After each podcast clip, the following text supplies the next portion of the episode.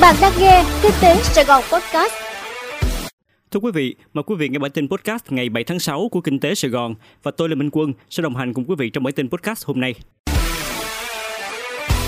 Nếu Mỹ giảm thuế cho các ngự từ Trung Quốc, hàng Việt Nam chịu sức ép nặng nề. Thưa quý vị, theo Hiệp hội Chế biến và Xuất khẩu Thủy sản Việt Nam VASEP, Mỹ đang phải đối mặt với mức lạm phát cao nhất kể từ năm 1981 trở lại đây. Điều này đang khiến cho chính phủ Mỹ xem xét việc dỡ bỏ một số loại thuế quan đang áp lên cho các mặt hàng, trong đó có các sản phẩm cá ngừ nhập khẩu từ Trung Quốc, nhằm giúp kiểm soát sự tăng giá của hàng hóa tiêu dùng tại Mỹ, kiềm chế lạm phát. Hiện tại, các mặt hàng cá ngừ từ Trung Quốc khi vào thị trường Mỹ đang chịu thuế suất đặc biệt ở mức 25%, được tăng lên 25% vào năm 2019 từ mức 10% của năm 2018. Việt Nam hiện đang là nguồn cung cá ngừ lớn thứ hai tại Mỹ sau Thái Lan, trước Indonesia và Ecuador. Hiện nguồn cung cá ngừ từ Việt Nam chiếm 21% tổng nhập khẩu cá ngừ của Mỹ. Nếu chính sách giảm thuế đối với mặt hàng cá ngừ từ Trung Quốc được thực thi, tính cạnh tranh tại thị trường cá ngừ Mỹ sẽ gia tăng và nhiều nước sẽ phải đối mặt với việc bị mất thị phần vào tay Trung Quốc, trong đó có các doanh nghiệp Việt Nam. Chính casino hiện tại thua lỗ, đề xuất mở thêm hai casino mới. Thưa quý vị, trong tờ trình gửi Ban Cán sự Đảng Chính phủ xin chủ trương báo cáo Bộ Chính trị về quản lý hoạt động casino tại Việt Nam, Bộ Tài chính ủng hộ kiến nghị bổ sung kinh doanh dịch vụ casino cho hai khu du lịch ở Đà Nẵng và Khánh Hòa. Về tình hình kinh doanh của các casino ở Việt Nam, cơ quan này cho biết cả nước có 9 casino, tất cả đều kinh doanh thua lỗ trong năm 2021. Trong tờ trình trên, Bộ Tài chính ủng hộ kiến nghị của Đà Nẵng và Khánh Hòa về việc bổ sung kinh doanh casino dự án khu du lịch Sun World Bà Hills Đà Nẵng và khu dịch vụ du lịch và vui chơi giải trí tổng hợp có casino tại đảo Hòn Tre Khánh Hòa.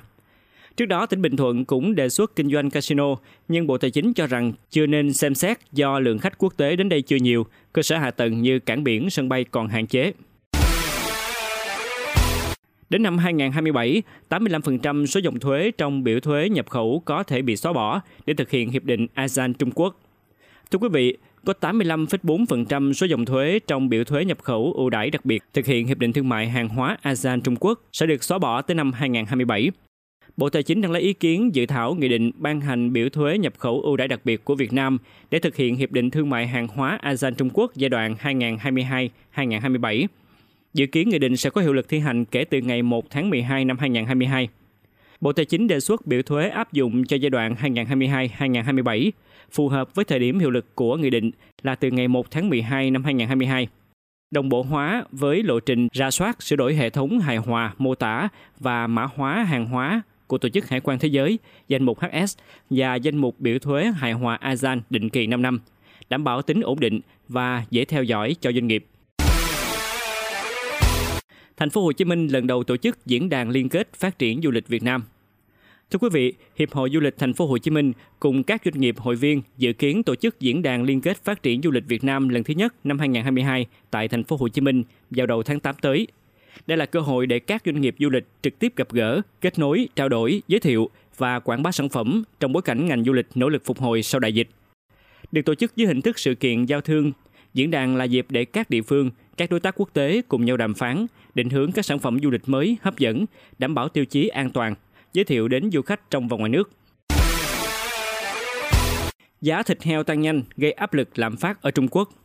Thưa quý vị, lo ngại đà giá thịt heo đắt đỏ có thể gây sức ép lên lạm phát. Giới chức trách Trung Quốc tuyên bố sẽ triển khai các biện pháp để bình ổn thị trường. Trong cuộc họp với các công ty giết mổ và kinh doanh thịt heo, Ủy ban Cải cách và Phát triển Quốc gia Trung Quốc cho biết sẽ sử dụng các công cụ như sử dụng kho dự trữ thịt heo để hạ nhiệt giá thịt heo.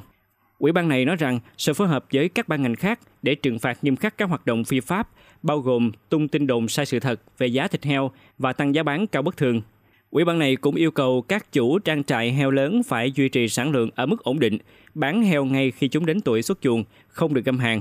Cuộc họp kết luận tâm lý tích trữ heo để chờ tăng giá là nguyên nhân chính đằng sau đà tăng giá thịt heo gần đây. Quý vị vừa nghe xong bản tin podcast của Kinh tế Sài Gòn. Hẹn gặp lại quý vị trong bản tin ngày mai.